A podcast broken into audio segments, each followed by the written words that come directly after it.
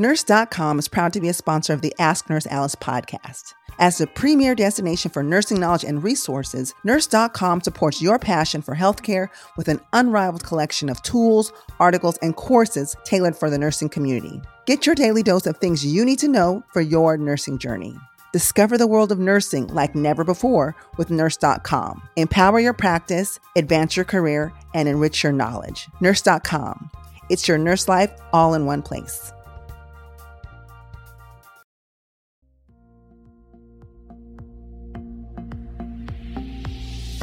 You're listening to Ask Nurse Alice, presented by Nurse.org, where Alice Benjamin combines no nonsense advice with thought provoking interviews.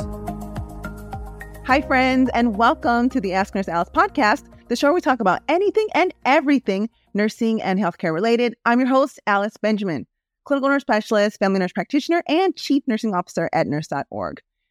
Now, guys, we have a very interesting and delightful guest that's going to be coming on. And I have to say how serendipitous this is because we book interviews and we kind of have an idea of what we're going to talk about. And lo and behold, this past week when I worked, it was like the ideal experience for me to appreciate our guests even way more. Uh, and let me tell you what I mean. So, like this past uh, this past week, I I'm an emergency room nurse practitioner. Um, I've not seen it all and heard it all, guys. Although some of y'all think so, I haven't. And we had I had a young gentleman come in and um I feel like he's like early 20s and he'd been smoking and drinking with some friends, fell asleep, and then he woke up and he didn't feel the same. He's like, you know what? I feel like I was sexually assaulted. Like there are parts of my body that don't feel the same. I've not done anything. And he came to the emergency room to uh, get examined um, because he felt that he'd been sexually assaulted. Now, I'm going to be honest. I am so used to like heart attacks and strokes and stabbings and traumas and stuff like that. This is not a situation that I knew every, you know, it wasn't uh, intuitive to me as far as what I needed to do. Some basic things, yes, but everything, no, because it just pulled in a whole nother world of how do you manage people who've been sexually assaulted, uh, getting police involved, law enforcement, reports, you know, not tampering with potential evidence, and a whole bunch of other things and we worked through it. But at this point, I had realized, oh my gosh, I am talking to Leah um very soon and like this is the perfect scenario for her to walk me through because she's the expert in this and so and you guys know her you guys know her and love her she's off the clock uh, on social media like you you guys follow her i know you do but i want you guys to please welcome to the show we have leah helmbrecht she is a forensic nurse examiner um, she's been a nurse for over 14 years. I mean, she's traveled, she's done so many things. She's even worked on the opposite end as a recruiter. And during pandemic, she came back to us, guys. Like, you know, she was a recruiter, but she came back. Leah is a forensic nurse examiner and forensic nurse examiner. So please welcome her to the show. Leah, thanks for joining us. Hi, thank you for having me. Okay, so I know I kind of teed up this conversation and people are like, ooh, let's get into it. But first, I always like to ask all of our guests, you know, why nursing? And what was your journey? You know, honestly, mine, I'm sure people are like, oh, I wanted to help people and this is what I've always wanted to do. Honestly, I had no idea. I, uh, my dad was a physician and I used to, he would take me to the hospital to make rounds with him sometimes. And if an emergency came up, he had had me sit at the nurse's station. For the longest time, I thought nurses just played games and ate candy because that's what they would do with me while my dad was um, in with this other emergency. And when I got to college, I really didn't know what I wanted to do. And so it was almost like a hurry up and choose something. So I was like, okay, well, let me try this. And I had absolutely no idea uh, what I was in for. But, you know, getting into it and starting um, in the nursing field definitely was hard and it's been hard, but it's probably one of the most flexible and great careers that I could have chosen. So was, I was just like very lucky that way that it's something that I happened to fall into. Oh, good. And you know what? I think people who've been practicing nursing for a while, when you can still say that you love it and this is what you want to do, then like you like that's great, you know, because sometimes nursing can be really hard, guys. I don't.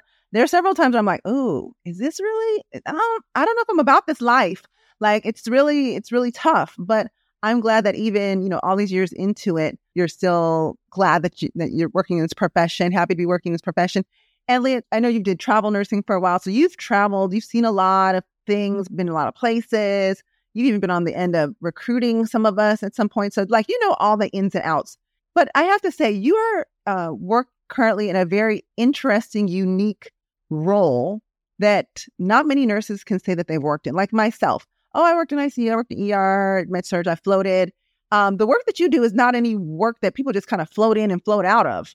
So, if you can, can you tell us a little bit more about what your current role is and what it is that you do? I am a forensic nurse examiner and a sexual assault nurse examiner. And so basically, what I do is I work with patients who have been affected by domestic violence, strangulation, uh, sexual assault, and human sex trafficking. So, what happens is someone will come into the emergency room um, looking for help or medical attention. And then I get called in if they meet a certain criteria and I do all of the evidence collection. I listen to what happened, you know, what was done to these patients. And then from there, that helps to drive my exam in determining where I could find potential DNA. And then after that, we make sure that we can um, give them any prophylactic medications that they might need. Let's say if they were sexually assaulted and they need the morning after pill, right? Pregnancy prevention HIV prevention, STD prophylaxis, then we have standing orders and we can order that. And then, as well as providing uh, post trauma resources, because we know that the trauma doesn't just stop there right after getting this exam done, right? There's a whole road ahead of them. So, on top of that, making sure that they know their reporting options, because just to have one of these exams done uh, does not mean that you have to talk to the police if you are not ready to, because there's only a certain time limit to where you can collect evidence as opposed to a time limit to when you can report to police. Wow. Okay. So, guys, when Leah was saying that, I was in my head playing back, like, oh, what did we do in the emergency room? Um, and listen, you don't know what you don't know, right? I think and I'm not going to say that they don't teach this in nursing school, but I was thinking back, I was like, did I really get all this in nursing? I don't think that I did. I don't really think that I did. And even in your onboarding, in the onboarding to ER, I know when you take the CEN, which is the specialty certification for emergency room nurse, there is some mention of this. But I think what Leah just said in that quick little one minute soundbite, I was like, ooh, a lot. I learned a lot there. And Leah, the work that you're doing is so important. And I'm just going to share some stats that I got, guys. And Leah, you'll tell me if this is a, a website to go to or not. I hope it is. Uh, I went to the RAINN website, which is the Rape, Abuse, and Incest National Network. They're the nation's largest anti sexual violence organization. And according to that website, it said every 68 seconds, another American is sexually assaulted. One out of every six American women who has been a victim of an attempted or completed and they use the word rape here, but guys, I really want to caution us with that word because that can be triggering. Okay. Um, we don't want to trigger anyone's trauma. So I think the word sexual assault is, pro- is more appropriate. And then it said about 3% of American men, that's one in every 33, have experienced, attempted, or contemplated sexual assault in their lifetime. So those aren't things that we're always, that we talk about readily in healthcare. Because when we think of healthcare, oh, your diabetes, your high blood pressure, cholesterol, you know, what's your BMI? But we have to recognize that unfortunately these things happen and we definitely need to bring in specialists to educate us as to what we're supposed to do in these scenarios because as you mentioned Leah, it sounds like there's some time frames and things that we need to be considerate about. And let me ask terminology. Oftentimes we say oh we got we got to send someone to a SART facility. That's what i kept hearing. In the instance that i the example that i described earlier about when I went to work that Friday, people were saying, oh, we need to transfer the patient to a SART center. Is that correct? Or do we like find, is there someone like yourself who comes to our hospitals? So I wish, you know, my, if I could have one wish, I would wish that, well, I wish that there wasn't sexual assault and human trafficking and domestic violence, but I wish that we were in all hospitals, but we're not, right? We're unfortunately not. And so I think I had first heard SART. SART is different depending on where you are. I, so in California, I believe it's called SART, uh, which is the first time I had heard that a while ago. Everywhere else, um, pretty much, it's going to be a SANE, S A N E, uh, sexual assault nurse examiner. And then a SART is actually a group of people consisting of a SANE nurse, advocates, a prosecutor, police officers to actually go over a um, case, like specific cases on was there a break in the system? How can we do things better? Um, and just like trying to make this whole process better. So in other places, that's what a SART is, but I guess it, it's called different everywhere you go. So a lot of hospitals in let's say rural areas they don't won't have anyone to come out there and collect evidence right or the closest person is going to be hours away and so sometimes you can find a SANE either in the emergency room or they are at advocacy centers. But in the instance that there is nothing even close, it's going to be up to that emergency room nurse to collect that evidence. And a lot of the times they've never done it before. And maybe there's like some book with dust on it hmm. in the corner that has instructions on how to do it. But it's very nerve wracking right? If if you've never done it before. Because there is certain ways to collect the evidence even when it comes down to swabbing and that I can get into later on. But yeah, I mean, we're either in advocacy group centers, we can be at police stations, we can be in emergency rooms. It just depends on who is opening up positions for that and wanting to actually put the money into hiring that position. Because unfortunately, we don't really bring in that much uh, revenue. Hospitals are are corporations. Okay, so I oh gosh, now uh, kind of pivot a little bit to the money, but I won't pivot. But I know that in healthcare, there are certain things that are very expensive. But these, if you're needing someone to come in because of a, a sexual assault or trauma or human trafficking, that is needed, guys. It's it's kind of like one of those high flow, excuse me, high acuity, low flow things. Doesn't happen all the time, but when it does happen, it needs to happen. So Leah, I'm sure you and people who do your type of work are well worth your dollars because when it hits home, right? When it's you, when it's your friend, it's your family, like, I want this and this, this and that. And then to be told, like, well, it's not really in the budget. So we got to do that. Like, no, that's not acceptable. And I have to say this now, I've never had to collect evidence, but I read about it when I was doing my CEN certification.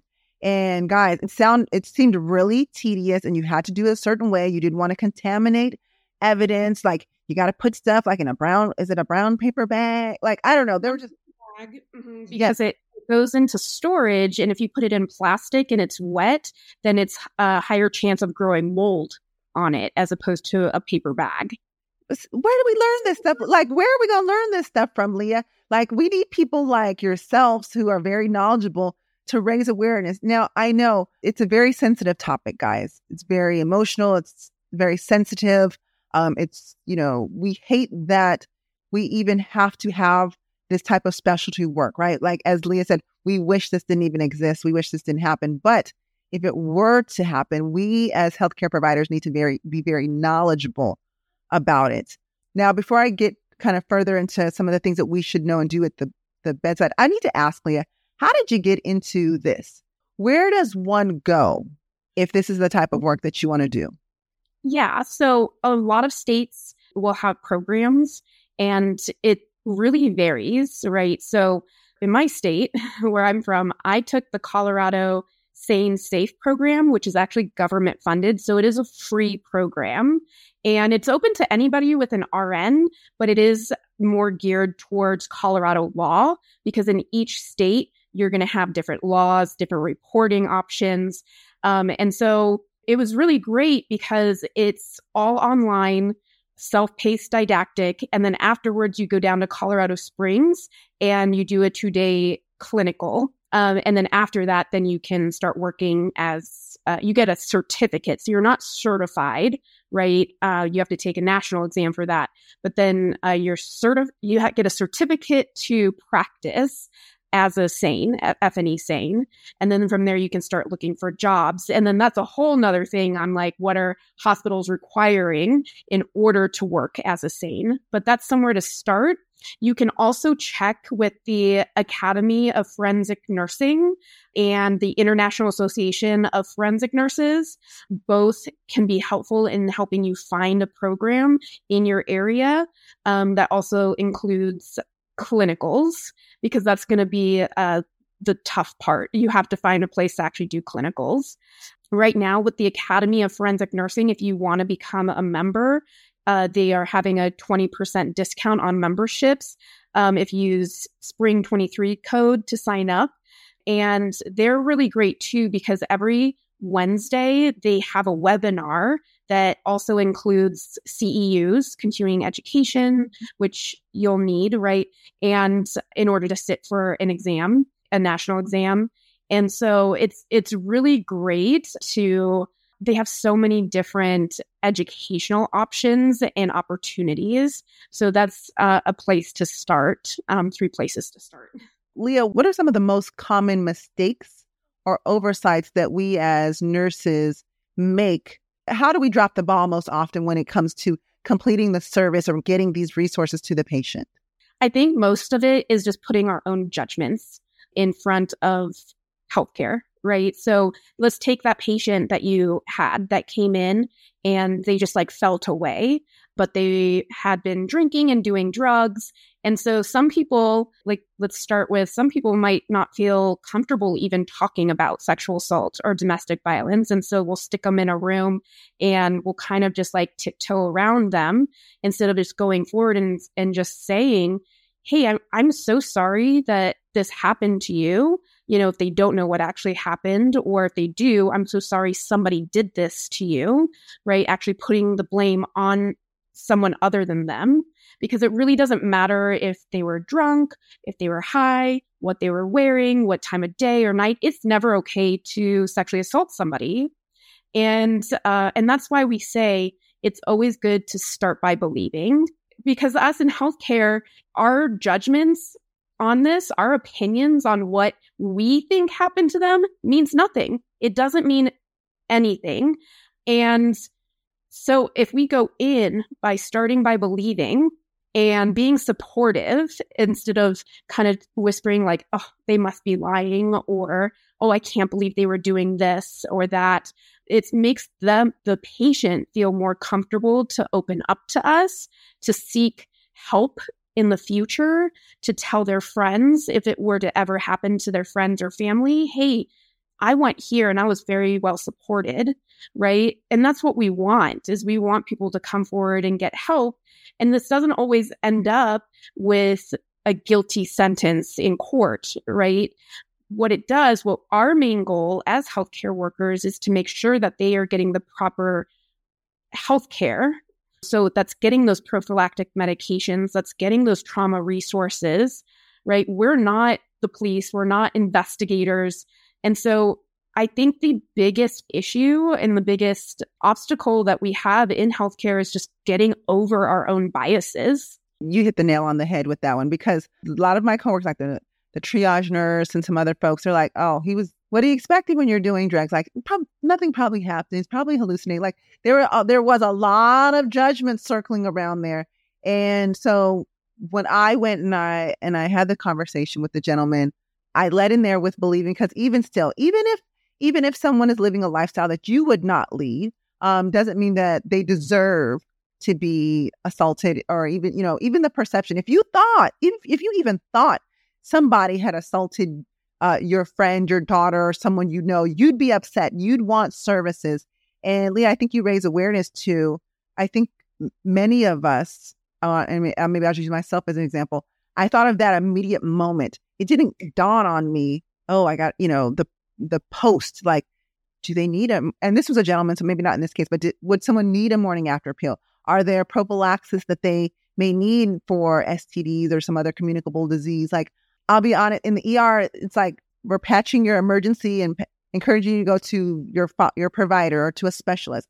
So it's not always on the top of my mind. So I'm so glad that you mentioned that. And just um just to kind of inject there, interject there. Um, you know, what better person to assault and get away with it than someone who is high or drunk or has mental health issues or somebody who is most likely to not be believed, right? So that's where we need to start is by holding back our own biases as healthcare workers and just being present there with our patients and letting them know that they are supported. Right. And I'll just kind of segue into something else because Leah, you're also doing some work with, um, and I'll let you, you should talk more about the group and the work you're doing, but with uh, raising awareness to human trafficking and what that may look like. I'll be honest, I don't always, I don't necessarily know what that looks like. I think I might know some probably some obvious obvious signs, but the subtle signs I I probably I would probably miss them not because I don't care about them, but just because I may not be as aware. So, can you talk to us a little bit about the work that you're doing around human trafficking? Because I'm, although I wish this weren't the case, I'm going to say I'm probably pretty sure nurses who are listening to this, someone at some point in their nursing clinicals or their profession has probably encountered someone uh, experiencing human trafficking, and we didn't know it. Yes. So we are um, currently right now working with the Academy of Forensic Nursing to even start as early as middle school in educating about human trafficking because it is very prevalent in our own country. I think when people think of human trafficking, they think of maybe like the movie Taken with Liam Neeson and and that's not really the case, right? 42% of traffickers are actually going to be parents of child trafficking. So they're going to be people that we know they're going to be boyfriends. They're going to be friends of family. They're going to be the uncle, someone within the family. And so people who come into the emergency room who are in trafficking, they're not going to full out come right out and say that they're in trafficking. Um, because most often they're with their trafficker. They're not never allowed to go anywhere alone. Sometimes they're being taken across state lines. So maybe they don't know where they are. They won't have access to their own identification. Whenever um, you ask them a question, their trafficker is going to speak for them. And uh, and it's very hard to get them alone. And on top of that, even if you do manage to get them alone and ask them, many of them aren't going to come forward. And I think it was really well written by this former pimp who wrote a book. He got out of the pimp business and he wrote a book. And he said, you take away everything that they have and only give them what they need. You, the pimp, are the cause and solution to all of their problems. You give them the poison and then sell them the cure. So they basically have control, total control over these patients, right? Over their over their victims. And so it's it's really difficult because you can be sitting there as the nurse and be like, I know they're in trafficking. I know it, right? This doesn't feel right. But if they won't say anything and, you know, they're not ready to get help, there's not much you can do. And even if we were to get people out of, let's say, uh, these human trafficking situations or domestic violence situations, that doesn't promise them complete safety. It doesn't promise them, you know, we're not promising them this brand new life, right? Like of, oh, we'll we'll give you a place to live and we'll give you all of the funding you need. Like that's not what we do here in the mm-hmm. US, right? So it's very, very difficult. But what I would suggest is if you are able to get them alone, right? Let's say, oh, um, we need to get you into, you know, to have this test done um, and somehow get them away from their trafficker. You can say, if they say, no, I'm not in trafficking, you say, okay, you know, we're actually just trying to spread this information. So if you just happen to know somebody who is, here's a number for a national or like the state trafficking um, hotline, right? If you ever know anybody that needs help. And so that way, you can it's kind of like saying like i know but uh and still giving them some resources for help but you know that's really the most you can do. And it's still if someone does deny it or is like very standoffish when you even mention it that's again hold your biases to yourself um, because it's not as easy as just getting up and being like yep i'm in trafficking. Help me, take me out of this, right? Because they literally have nothing to their name. Wow. Now, let me ask this. Let's say you are taking care of someone. And guys, I know we're, I might be putting a heavy emphasis on the ER, but I think that's because just many times our first point of contact to the healthcare system. But this could, you might find this out later once they're maybe in your in your unit or maybe they're visiting your clinic or something. I don't know. But Leah, what do we do if someone says help or we identify it and they say, I need help, but I'm afraid? Like, what do we as nurses do? Like, do I just, because most people are like, well, tell the charge nurse. Okay, well, what if you are the chargers? Or what if there's no chargers around? Or what, you know, like this person has opened themselves up. We have a probably a narrow window of time to really help this person into safety. What do we do? Yeah. So safety, that is the number one um, priority. And so within these hospital systems or in your community, you know, just making sure that uh, secretly, right, with their permission, because they're asking for help, right? So you don't do this if they're not asking for help. But if they are asking for help, you contact your local police department, you notify hospital security, right? You make sure that there's going to be a lockdown. You know that, that they know the situation, that there's a very dangerous situation that's going on. You contact the local human trafficking um, hotline and see if they can send an advocate out. You know, there's a ton of things that can get the ball rolling with that. And the number one thing is to get that person um, away from their trafficker and in a safe location. Wow. I had a flashback of a time of a patient who she was a younger lady, like early 20s. She'd already had like five kids. She was there pregnant again in the emergency room. And every time we would ask her a question, she'd look over to the guy to answer for her. He answered everything. Whenever we needed something, he had it like, oh, here's this or here's that. So when you said those things, I'm like, oh, shoot, that was happening back then. And there was something, we wanted to do something for her, but it required, uh, I think, like a hospital admission. There was something about her current pregnancy and she'd be better suited for admission. He didn't want her to be admitted. And I just remember like her, him having a conversation with her. She was getting scared. And he's like, he has a gun. He has a gun. And I was like, whoa. Like, and I remember the, you know, contacting hospital uh, security. They called the police. Police came and like then like he left. It was just it was the whole whirlwind. It was like near shift change, guys. So I, I end up, you know, I don't I didn't get to finish the whole story, but I just remember that was scary. It was scary for me as a nurse too, because I wanted to help. I didn't know what was going on, but I could see the fear in her face. And I was worried about putting her in more danger. But when, you know, when she said, Oh, he has a gun, he has a gun, I took that as a I need help. She didn't come out and say, I need help, but she said he has a gun. And I was like, Oh shit, we all need help right now. So is there anything like you mentioned calling security and police like is there anything else like are there community resources that we should have on deck that make sure we have this and i am saying this guys probably a whole bunch of hospital policies need to be updated after this interview. But like tell us what are those things that we should also have in place so one we know what to do and then if any if anyone's listening that has input to a policy to help make sure that this is in place for the next person to follow what would those things be? Yeah, I mean, I I think having a policy right on certain steps to take if somebody if anybody ends up in this situation um, to where they suspect um, a potential um, patient have a patient potentially being in any kind of danger um, with trafficking or even in an abuse, right, domestic violence abusive situation, and uh, we have you know, at my hospital, I'm, I'm at a very large hospital, so we have social workers um, as well. But just having that person uh, that you know you can go to and that is fully trained in this, which I that's why I think even if you aren't going to be a um, forensic nurse or anything, even just like taking these module um, education courses through the AFN or um, even going through and just listening to the online didactic portion of the Colorado SANE Safe program just to get a better understanding of how to even just talk to these patients, right?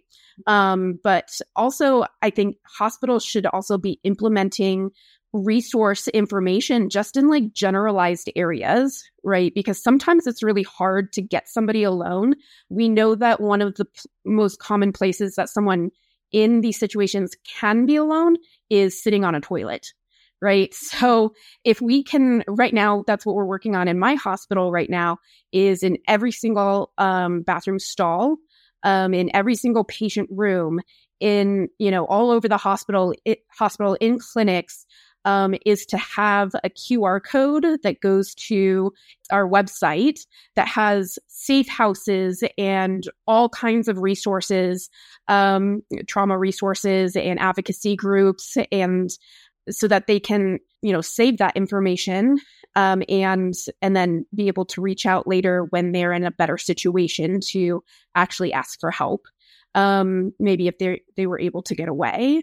Um, also having on there that, you know, letting them know the hospital is a safe place to come if you need help. And that's why it's also so important that we start by believing everybody that comes forward, right? Because one of the big things that um, either traffickers or abusers will say is, no one's going to believe you. Nobody cares about you. You are nothing. And we need to make sure that they know that that's not true um, if they come to the hospital asking for help. I agree. Oh my gosh. Thanks so much for that. This has been a really good and informative interview. It was a, a great conversation, but I also feel like I need a CEU for this. I learned a whole bunch of stuff in this because this was really great. Yeah, and I do have one more Walking Wise. It's a, a build, building an anti-trafficking school culture that is going to be going live on the Academy of Forensic Nursing website. Um, it's one of their webinars on June 14th from noon to one Eastern Standard Time. It is free to members, and I believe it's $25 for anyone who wants to take it uh, it was created, this module system was created by Carla Hyman, um, who's actually not in healthcare. She's an entrepreneur and it's, it's really great. She's created this whole module system to educate schools. So we'll start with school nurses and then go to school staff like teachers and principals, and then go to parents and try to educate parents on human trafficking, and then eventually educate uh, the students on human trafficking and who's the safe adult. Because we need to remember that, um, like you had said before, just in the United States, somebody is sexually assaulted every 68 seconds but every nine minutes, that person is a child, right? So this happens so often within, you know, any community. It can affect anybody. Um, human trafficking, um, you know, they reach out to those who can be manipulated the most. That's children, right? That's people in our foster system. And so I think this CEU module webinar uh, that's going to be June 14th is going to be a very, very important one. And if you have kids, um, you don't have to be a nurse to go, right? I think it'd be a really interesting one to sit in on and then reach out to your schools and say, hey, how can we implement this into our schools? I think this would be a really great thing for our schools. And um, and it can be, you know, formulated to that specific school, you know, working with the principals and the school system on what they would like their students to know and their teachers and um, school counselors and school nurses to know and how to identify these these kids. I think this is so important, guys, and especially you know whether you have kids or whether you're you know like your super auntie or super uncle, you know, most of us have some child in our family and we want the best for them. So we want the people who we, you know, we trust them with our the teachers in school. They spend just like look y'all, we spend most of our time at work. They spend kids spend most of their time at school. So we want the people who are caring for our, our kids to really be informed and aware of this as well. And I'm I'm pretty sure there's there'll be there's the opportunity for that education to also go out to kids to raise awareness so they can look out for one another and discourage these type of things from happening um, with our youth. I think that's really important. Oh my gosh, tons of great information, Leah. Thank you so much for joining us. We really appreciate you. You guys, you have to check out Leah, follow her on social media. A matter of fact, Leah, tell the folks where they can follow you, learn more about you, and all those type of good things. Yes. So on TikTok and on Instagram, I am off the clock nurse and uh, and then I also have a website that I haven't really updated recently, um, but it's more toward that's more towards travel nursing stuff, um, and that's off the clock offtheclocknurse.com.